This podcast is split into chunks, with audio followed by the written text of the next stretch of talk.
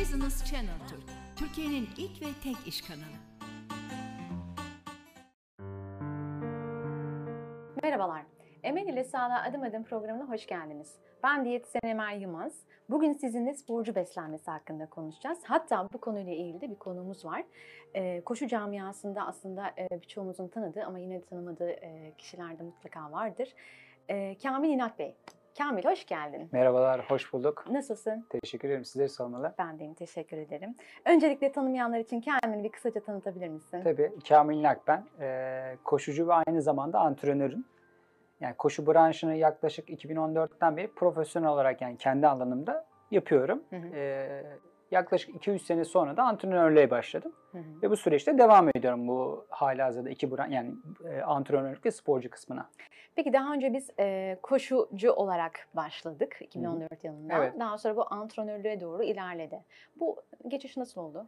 Şöyle, e, koşucuyken yani sizin birileri geliştiriyor oluyor, yani birileri size destek veriyor oluyor bu durumda. Ama e, doğru mu gelişiyorsunuz, yanlış mı gelişiyorsunuz, bu soru. Hı hı. Yani ben keza bir şekilde yanlış geliştim. Nasıl geliştim, yani nasıl anladınız diyeceksin, sakatlandım. Bunun en belirgin özelliği de sakatlık. Sakatlanınca bir şeylerin yanlış gittiğini anladım. Çünkü ben e, biraz daha araştırmacı, merak eden bir insanım daha çok. Merak ettim konuları, neden sakatlık oldu, niye bu oldu diyerekten. Olmamasını beklediğim, çünkü ben geçmiş yaşantımda da spor var hayatımda ama koşuyorum. Hı hı. Yani sakatlığımın neticesini e, araştırdım. Yanlış egzersizler, yanlış ekipmanlar vesaire derken bunun eğitmenlik kısmını keşfettim. Çünkü halihazırda farklı bir işim de var. Bu iş yerinde de eğitmenlik yapıyorum. Yani bir şeyi aktarmak, vermek, doğru bilgilenmek de bu Hı-hı. işin içinde aslında. Ve bunu da bu şekilde eğitmenlik kısmına da, yani neticede başarılı sporcuyken de yani hem kendimi iletiyordum, yani iyileştiriyordum. Hem de iyi antrenör, antrenman yapıyordum bu durumlarda. Ve şöyle söyleyeyim, antrenman yani hocalık kısmı şurada başladı bende daha çok. Başarılısınız. Ama insanlara sadece feyiz alıyor. Yani sizden e, örnek alıyorlar. Çok iyi koşucu, çok iyi sporcu, çok iyi koşuyor, hı hı. iyi biri. Ama bu iyi biri bende kalmasın. Ben böyle kalmaktan ziyade iyi birileriyle birlikte olayım. Nasıl yapabilirsiniz bunu? Bir şeyler katarak. Bu nasıl olarak? Yani bu da insanları eğiterek, eğitmenlik yaparak, hocalık yaparak, antrenörlük hı hı. kısmı bu süreçte devreye girdi. Yani küçük adımlarla, biraz insanlarla, bir, birkaç insanlarla başlayıp bu süreci büyüttüm. Yani daha çok antrenörlük, hoca sıfatını alarak devam ettim. Şu anda devam ediyoruz. Tecrübelerinizi paylaşarak yani. Tabii ki. Peki, yarış öncesinde, esnasında ve sonrasında e, beslenmenizde nelere dikkat ediyorsunuz? Ve ultra koşanlara ne gibi tavsiyeleriniz olur mesela? Tabii şöyle, e, ben genelde yol koşucusuyum ama ultra koşular, yani trail parkurlarında da koşarım. Yani patikada olsun vesaire. Şöyle yarış haftasına girerken, yani bir süreçten geçeriz biz. Yaklaşık e, hazırlık sezonumuz dört ay falan sürer. Bu bunun son, yani yüklenmesi, arttırması, hızlanması vesaire sürecin son iki haftası da beslenme çok hassas sürece girer. Çünkü beslenme vücudunuzun, yani performansının yüzde ellisini alan kısım beslenmedir bizde. Hı hı. yüzde otuzu antrenman, yüzde yirmisi de dinlenmedir. Recovery dediğimiz süreç. Ama yüzde yirmi, şu yüzde ellilik beslenme sürecinin son haftası, yani son iki haftasında e, ilk haftasını kontrollü beslenme, kontrollü protein alımı, kontrollü karbonhidrat ve yağ alımı. Ama son haftası hassasım da. Ben özellikle kendi alanımda hassasım ve öğrencilerim de bu tecrübelerimden faydalandırarak devam ediyoruz. Halihazırda araştırarak bunları yapıyoruz. Yani şunu yapıyorum ben. Pazartesi rutin beslenme, yine sağlıklı beslenme devam ediyor. Salı, çarşamba günleri protein yüklemesi yapıyorum. Protein yüklemesi ve karbonhidrat diyeti. Bu nedir? Şimdi vücudumuz birçok besinlerden karbonhidrat ve protein alıyor. Yani bitkisel olur, etçil olur vesaire. Ben yüzde yetmiş alımını etlerden de sağlayarak yoğunluğu, çünkü öyle alabiliyorum. yüzde yetmişe kadar çıkabiliyorum. yüzde otuz karbonhidrat mesela nasıl geliyor diyeceksiniz. Bitkisel beslenirken veya mesela yumurta yiyoruz. Protein, e, beyaz e, yani süt ürünleri alırken, peynir vesaire, yoğurt yerken buradan da karbonhidrat değerleri geliyor. Yani karbonhidrat diyetinde sıfır karbonhidrata ulaşamıyorum.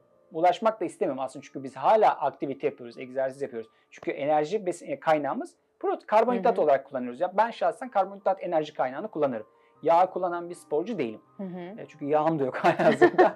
e, neticede salı ve çarşamba günleri yüzde yetmişe yüzde otuz oranla protein yüksek, karbonhidrat az ve perşembe, cuma, cumartesi, pazar yarışım varsa perşembe, cuma, cumartesi karbonhidrat değerini tersine çevirip proteini azaltırım ve proteinde kesinlikle et olayına girmem. Sindirimi zordur. Bende zordur şahsen. Belki başka sporcular da gayet başarılı bir şekilde bugün eti yiyip, kebabı yiyip yarın çok rahat bir şekilde koşar. Hı hı. Ama ben test ettim, başardım. Kesinlikle başarısız sonuç elde ettim. Bunu da gördüm. Ee, son gün özellikle mesela son iki, yani Perşembe, Cuma, Cumartesi karbonhidratı yüklüyorum. Ee, ama asıl son gün çok önemli. Burada baharata bile girmiyorum. Yani hı hı. pul biber, karabiber vesaire gibi kekik vesaire hiçbirine girmiyorum. Tuz mu diyeceksiniz? Onu neredeyse almıyorum. Makarna yiyorsam sade makarna. Patates yiyorsam sade patates vesaire. Hı. Hepsini sade yemeği tercih ediyorum. Yağ olanı hiçbir şekilde almıyorum. Yani yağ derken yağlı bir şey yemiyorum. E, soslu bir şey yemiyorum. Hepsini sadelikle alıyorum. Oradaki yüzde otuz protein nereden geliyor? Sabah kahvaltıda yaptığım yumurtadan gelir gibi. Düşünün bu şekilde. Yarın sabahına da mesela en son şeyimizdir. Beslenme sürecimizin en son pik noktasıdır. Ee, sabah kalktığımızda yani normalde yaptığımız kahvaltının üçte birini belki yaparım. Bu da yarıştan iki saat önce bitmiş olur. iki iki buçuk saat önce bitmiş Hı-hı. olur. Ne yiyorsun Kamil diyecek olursa ben biraz genellikçiyim. Ya burada genellikçiyim biraz. Hı-hı. Neden diyeceksiniz ondan? Ee, çünkü diğer yenilikçiye yani yulafta vesaire de bir şey yiyince bende gelmedi. Yani fıstık gelmesi bende olmadı. Yani olmuyor. Ee, zorlamanın da anlamı yok dedim. Neden? Ne yaptım ben de? Bir dilim iki dilim ekmek. Beyaz ekmek olur, çavdar ekmeği olur ama yulaflı bir şey olmamasını, tahıllı bir şey olmamasını tercih edin. Çünkü sindirimi kolay olsun yine aynı şekilde problem yaşamamak için. Beyaz peynir veya kaşar peyniri. Kaşar peyniri tercih ederim. Yağlıdır. Daha çok karbonhidrat değeri yüksektir diyerekten düşünerek yani biraz da kısmen araştırdığımızda budur. Hı hı. Tahin pekmez. Enerji şeker olayında tahin pekmezden alırım. Bana gayet geldi, iyi de geldi. Çünkü denemiş oldum. Olmadım, yani denemesini yapmadığım bir şeyi de kullanmam. Bu şekilde son iki saatin beslenmesi de böyle geçer. Son iki saatte keserim. Sonra da e, kalan iki saat içerisinde sıvı alımlarım devam eder. Sıvı çok önemlidir burada da. Aynen. Şimdi burada Kamil e, pratik kısmını çok güzel bir şekilde anlattı. Ben biraz daha böyle e, teorik kısmına değinmek istiyorum. Şimdi enerji kaynağımız bizim karbonhidratlar olduğu için e, cidden bunu önemsememiz gerekiyor. Yani yeterli miktarda almamız gerekiyor. Burada sağlıklı beslenmede günlük e, enerji miktarı yani günlük karbonhidrat miktarımızı Yüz, e, aldığımız enerjinin yüzde elli elli beşi karbonhidratlardan oluşmalı. Sporcularda bu yüzde altmış oluyor. Protein miktarında ise sağlıklı bir bireyde, sağlıklı beslenmede aslında e, kilo başına sıfır nokta sekiz gram protein almanız gerekiyor. Sporcularda bu bir nokta iki - bir nokta dört gram kilo başına denk geliyor. Fakat yüksek oranda spor yapıyorsak, hani e, düzeyine, e, seviyesine göre değişir. Orada tabii ki bir nokta altı - bir nokta sekiz gram kilo başı olarak değişebiliyor. Geri kalan tabii ki yağlardan geliyor.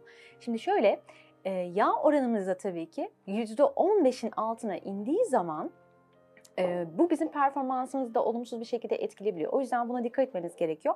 Bir de Ee, özellikle de koşuda mesela hani fark ettiğim bir şey de var. Protein e, ağırlıklı beslenen bireyler de var. Şimdi şöyle fazla protein aldığınızda zaten vücutta yağ olarak depolandığı için herhangi bir esprisi yok. Aşırı protein tüketiminde vücuttan sıvı artı kalsiyum kaybına neden olabiliyor. Hani bunu da idrarla zaten atıyorsunuz. O yüzden hani buna biraz dikkat etmemiz gerekiyor. Yapılan çalışmalarda da hani biraz evvel de dediğim gibi E, yağ düzeyi yüzde on beşin altına düştüğü zaman kan lipid düzeylerinde ve performansta tabii ki olumsuz etkilere neden olabiliyor. Peki egzersiz sırasında ne kadar karbonhidrat almamız gerekiyor bizim? Egzersiz sırasında mesela bir saatten daha az e, egzersiz yapıyorsak çok ekstradan bir karbonhidrat almamıza gerek yok. Ama eğer bir saat kadar egzersiz yapıyorsak yani küçük porsiyonlar halinde mesela otuz dakika ile bir saat arası sürüyorsa küçük porsiyon halinde e, karbonhidrat alabiliriz. Eğer altmış dakika ile iki saat arası sürüyorsa saat başı otuz gram kadar karbonhidrat alabiliriz. iki saat, üç saat gibi sürdüğünde hani saat başı altmış gram karbonhidrat e, almanız önerilir. iki buçuk saatin de üstündeyse zaten saat başı doksan gram karbonhidrat almalısınız. Biraz evvel de Kamil'in bahsettiği gibi e, yarış öncesinde, şimdi antrenmanlarda hani dilediğiniz gibi tabii ki beslenebilirsiniz ama yarış öncesinde veya müsabaka öncesinde etkinliklere katılmadan önce dikkat etmeniz gereken besinler var arkadaşlar. Şöyle, e, sindirilmesi zor besinlerden kaçınmanız gerekiyor. Bunlar nedir? Yağlı besinler, işte kızartmalar, hamurlu gıdalar, e, tahin olabilir. Şimdi tahini e, Kamil çok güzel bir şekilde tolere edebiliyor ama edemeyenler de var. Fıstık ezmesi gibi mesela bunlara çok dikkat etmeniz gerekiyor. Turunçgilli, turunçgillerden mesela meyve tüketiminde turunçgiller, portakal, e, narenciye, işte mandalina gibi bunlardan biraz e, sakınmanız gerekiyor. Bir de yarış öncesinde kuru meyve tükettiğiniz zaman tabii ki e, su, sıvı tüketimine de çok dikkat etmeniz gerektiği için eğer kuru meyvelerin üstüne su da içerseniz bu müsabaka gününde veya yarış e, gününde laksatif etki yaratabilir. Yani sindirim sisteminde sorunlara neden olabilir. Bu yüzden buna da dikkat etmeniz gerekiyor. E, yani aslında kişiden kişiye farklılık gösterebiliyor. Yani hani Kamil'in tolere, tolere edebildiği veya benim veya bir başkasının tolere edebildikleri çok farklı. O yüzden genel anlamda hani dikkat etmeniz gerekenler şekerli, hazır, yağlı besinlerden, asitli içeceklerden uzak durmanız, mümkün mertebe sindirimi kolay olan besinleri tercih etmeniz. Aksi takdirde bunların sizin performansınıza e, olumsuz bir etkisi olacak. E, yeterli sıvı tüketmediğiniz zaman, çünkü yüzde ikilik bir sıvı kaybı sizin performansınızı yüzde otuz oranında olumsuz bir şekilde etkilediği için sıvı tüketimi burada çok önemli. Aynı zamanda hani e, yeterli miktarda e, karbonhidrat almadığınızda hipoglisemiye girmeniz e, çok büyük bir olasılık. O yüzden ona dikkat ediyorsunuz. Toparlanamama gibi bir durum, sakatlanma riskinizi artırmamak için e, mümkün mertebe hani beslenmeniz cidden e, büyük bir önem arz ediyor diyebilirim.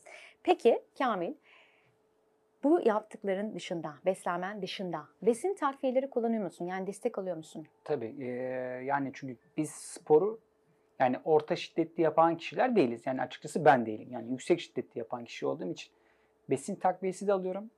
Ee, diğer e, protein takviyeleri de alıyorum açıkçası. Yani hı hı. yani sporcu beslenmesi dediğimiz takviyeler, yani besinleri dediğimiz takviyelerden de alıyorum. Hani amino asitler, besinler vesaire. Ama e, özellikle benim eczacı bir arkadaşım var. Aynı zamanda kendisi de sporcudur. E, aynı zamanda öğrencimdir kendisi. Yani ben özellikle belirtirim, kan tahlillerim vesaire yaptırdıktan sonra benim eksikliğim veya fazlam, genelde eksiğimiz çıkmaz çok şükür, onda bir problemimiz yok. Ama yine de çünkü biz aktivite esnasında ciddi efor sarf edip ciddi enerji kaynağını yaktığımızda bunun geri alımını sağlamamız lazım. Hı hı. Yani E vitamini, B, vit B kompleksler diyeyim daha çok. B'nin bütün vitaminlerini alın, e, yani kompleksini alıyorum. C vitamini alıyorum. Bunları sebzelerden, meyvelerden her şekilde alıyorum ama hı hı. artı almam gerektiği için bu takviyelere de gidiyorum. Onun dışında magnezyum çok ihtiyacım olduğunu düşündüğüm için alıyorum. Hı hı. E, glukosamin alıyorum eklemlerim için. Yani bu da çok önemli. Glo kolajen alıyorum. Bunlar da var. Yani kıkırdaklarımız için, e, hı hı. eklemlerimiz için yine aynı şekilde. Bunları kullanıyorum yani kesinlikle. Şimdi yine burada e, Kamil'in anlattığı pratikte ben yine birazcık teori kısmına değineceğim. Şimdi tabii ki ergojenik destekler almamız gerekiyor. Yani performansımıza olumlu bir şekilde etkileyecek destekler alabiliriz. Tabii ki bununla birlikte vitamin ve mineral e, takviyeleri de önemli. Benim çok sık duyduğum mesela e, amino asitlerle ilgili hani böyle bilinçsiz kullanım var. Mutlaka evet. duymuşsundur.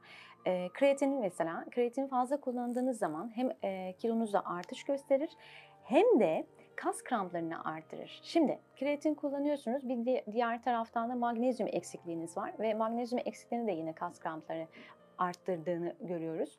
Yani bilinçli kullanım çok önemli. E, neyi ne zaman, nerede kullanmanız gerektiğini ve bununla ilgili tabii ki uzmandan eğer destek alırsanız çok daha mantıklı olur sizin için. İkinci aşamada mesela kafein, e, yapılan çalışmalarda yarış öncesi, müsabaka öncesinden kırk sekiz saat evvelinde mesela kafeini kestiğinizde yarış gününe eğer kafein alırsanız performansınızı size e, maksimum oranda etkilediğini görmüşler. Yani hani olumlu bir sonuç vermiş. Hani bunu mesela bana göre kayda değer bir bilgi. Tabii ki. E, bununla birlikte glutamin. Glutamin aslında hani bizim vücudumuz tarafından yeterli miktarda sentezlenebilen e, bir amino asit. Fakat bu yeterli olmadığında solunum yolu enfeksiyonlarınızı enfeksiyonları geçirebiliriz. Dolayısıyla kas toparlanmasına çok büyük bir katkı sağladığı için vitamini yeterli miktarda, hani yeterli seviyede tutmamız gerekiyor. Peki biz bunu besinlerden nereden alabiliriz? Ee, hayvansal ürünlerden et, tavuk, balık, yumurta veya işte protein ağırlıklı, protein içeriği yüksek olan sebzelerden alabilirsiniz. İşte lahana, Brüksel lahanası gibi. Bunları tüketerek de e, takviyesini yapabilirsiniz. Arginin toparlanmayı hızlandırıyor fakat performanstan herhangi bir etkisi yok. Dolayısıyla hani e, argininde mesela besinlerde de yeterli miktarda alabilirsiniz. Çünkü yarı esansiyel bir amino asittir. E, fındık, ceviz, badem, e, çikolata, kuru üzüm gibi bunlarda arginin mevcut. Bir de beta alanin. Beta alanini çok fazla kullandığınız zaman kaşıntı ve karıncalanmaya neden olabilir. O yüzden hani bunlara biraz dikkat ediyorsunuz.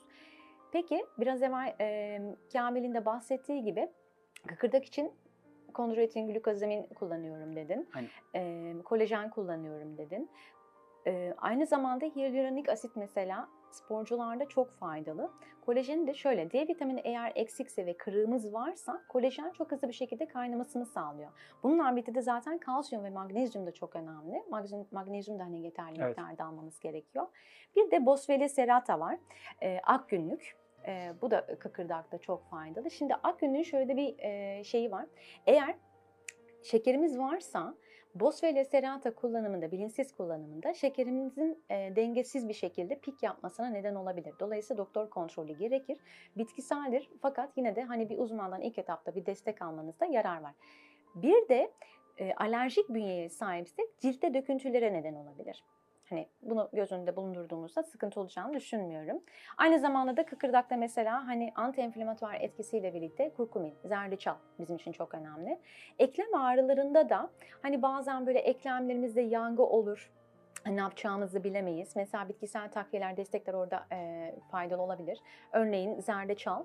Zerdeçalı karabiber artı zeytinyağıyla birlikte kullandığınız zaman zaten etken, yani maksimum oranda ondan faydalanabiliyorsunuz. Zencefil, biberiye, yine Boswellia serrata, akgünlükte biraz evvel söylediğim gibi, at kestanesi, şeytan pençesi, bunlar tabii ki hani bizim için çok yararlı olabilir. Peki bu ergojenik destekler dışında vitamin ve mineraller konusunda ne düşünmeliyiz? Hangilerini almalıyız? Özellikle de B vitamini kompleksleri bizim için çok önemli. B on iki vitamini performansınızı yeterli, yani yeterli seviyede olduğu zaman performansınızı maksimum seviyede artırıyor. Aynı şekilde yine D vitamini de öyle. E, performansınızı e, yeterli olduğu zaman olumlu bir şekilde artırıyor. E, C vitamini mesela yetersiz olduğunda kas ve tendonlarda bozulmaya neden olabiliyor. O yüzden C vitamini yeterli olması gerekiyor.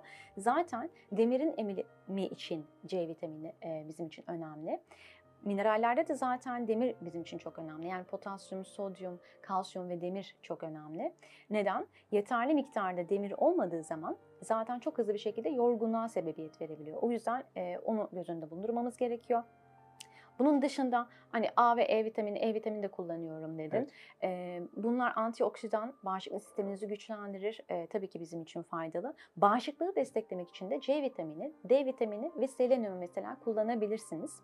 Burada hani onlar e, bizim için çok mühim. Bir de K vitamini, eğer yetersiz seviyede ise kırıklara neden olabilir. O yüzden e, yeterli oranda bu vitamin mineral desteklerinden e, faydalanabilmek için ya sıklıkla, belirli aralıklarla tahlillerinizi yaptırabilir.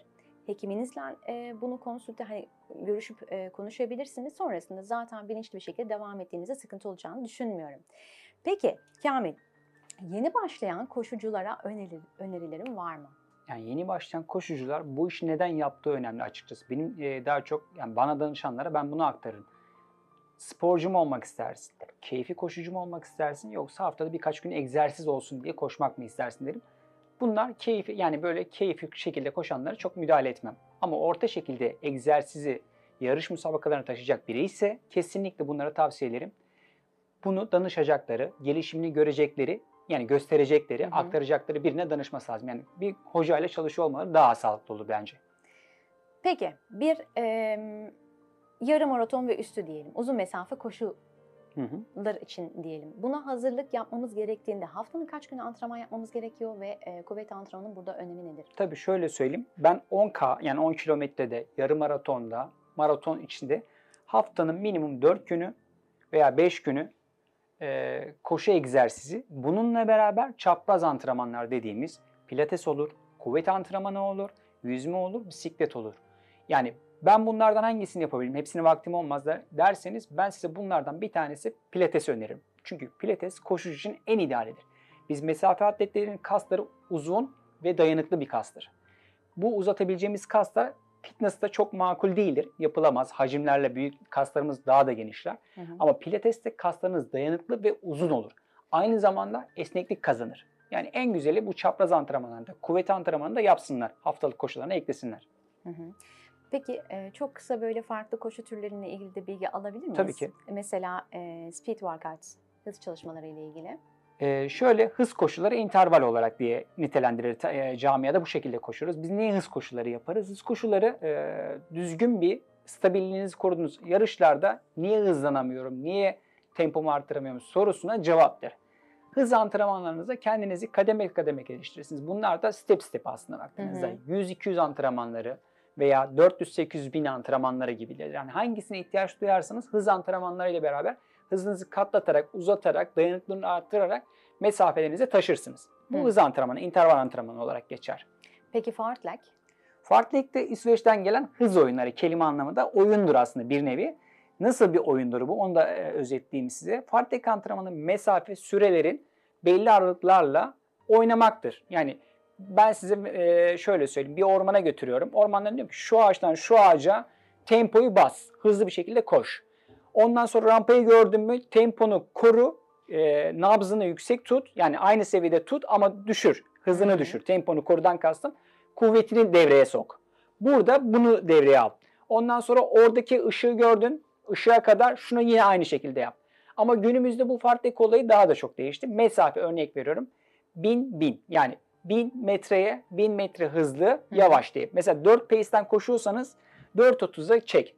Ama hız antrenmanına da benzer bir şey. İntervale de benzer bir şey. Ama interval gibi değildir. Hı. Bu çünkü sahaya çıktığınızda, yarışa çıktığınızda reaksiyon alacağınız bir parkurda, yani stabil değildir her zaman parkurlar. İklim de stabil değildir. Yani fartlekte ne yapıyorsunuz? Dirençler değişebiliyor, nabız değişebiliyor, dayanıklılık değişebiliyor. Aynı şekilde karşınıza çıkan, yani parkurda da böyle. Yani dayanıklılığınızı test edecek parkur, zemin değişecek, iklim değişecek. Bunlara daha önceden egzersiz yapmış olduğunuz fartlekle karşılıklı cevap veriyor olacaksınız. Yani fartlek antrenmanının da faydası budur. Hmm. Yani sahaya çıkacağınız provas, provas, e, provasıdır bunun, yani fartlek hmm. antrenmanı. Peki tepe yokuş antrenmanları? Tepe e, şöyle, ultracılar için konuşayım. Yolcular için de aynıdır bu. Ultracılar için zaten parkurun içerisinde tepe vardır.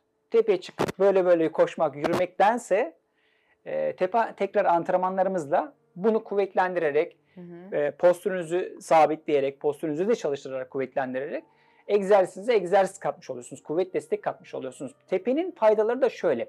Birincisi füle boyumuz, yani bacak hacmimiz dediğimiz şeyimizi e, açar. E, ondan sonra da dayanıklılığınızı verir, katkısını sağlar. Yani e, süratinizi de arttırır yani. Benim favori e, antrenman. Yani olmazsa olmaz çünkü kol çekişleri burada çok devrededir. Peki uzun ve yavaş koşularda nelere dikkat etmeliyiz? Uzun ve yapılıyor? Koşu, yani şöyle söyleyeyim, aslında mesafeci atletin en ideal koşusudur. Olmazsa olmazıdır. Çünkü biz uzun mesafe koşacağız. Bunun provası olmak zorunda. Bu olmadan hiçbir şey yürütemeyiz. Nedir bunlar? Ee, aerobik kapasitemizi, oksijen kapasitemizi, yani hemoglobin sayımızı arttıracak koşulardır. Uzun saatlerce, mesafelerce bir koşudur bu. Bunu da niye yapıyoruz? Yarış uzun zaten, saatlerce sürecek, mesafelerce süreceği için dayanıklılığımızı, oksijen kapasitemizi arttırabilmemiz için bunu yapıyor oluyoruz. Hı hı. Peki Kamil, ee, bugünkü konuşmamıza eklemek istediğin veya e, şu tavsiyelerde bulunmak istediğin herhangi bir şey var mı? Eklemek istediğin? Şöyle, eklemekten kastım, hani konuların içerisinde aktardık yine biz bunları, ama eklemek şu olsun. Sporcu eğer spor yapmak istiyorsa gerçekten birine danışsın. Hoca olur, bilinçli bir e, sporcu olabilir. E, yani bu sadece bir de antrenörle de yetinmesin. Hı hı. Ben işin sağlık tarafıyla da ilgilenirim. İşin beslenme tarafı değil. Ben bunu bir zincir olarak görürüm. Yani ben dedim, e, özetlemişimdir belki cümlelerim içerisinde. Beslenme yüzde elli, yüzde otuz antrenman, yüzde yirmi de e, dinlenmektir, recovery'dir. Hı-hı. Yani bu zinciri tam yaparsanız sporcusunuzdur bana göre. Yani spor yapabiliyorsunuz, Hı-hı. performanssız pik alabilirsiniz. Bunun için hepsini danışana ayırır. Ben koşu antrenörüyüm, iyi bir diyetisyen değilim. Hı-hı. Danışmayın bana. Hı-hı. Yani veyahut da fizyoterapiste danışın. Sakatlığınız, doktorunuza danışın sakatlığınızda. Her zaman kişinin uzmanlığı. Yani uzmanlık alanımız bu değil. Yani biliyoruz, bilgimiz var ama yani top Hı. değiliz bu konuda. O yüzden hani her zaman birine danışın. Bilen birine, yani ukala birine değil de bilen birine danışmanız daha faydalı. Peki çok teşekkür ediyorum.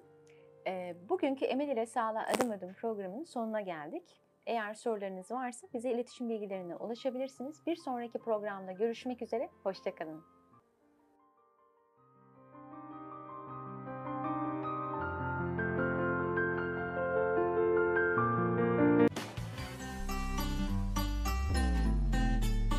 Business Channel Türk, Türkiye'nin ilk ve tek iş kanalı.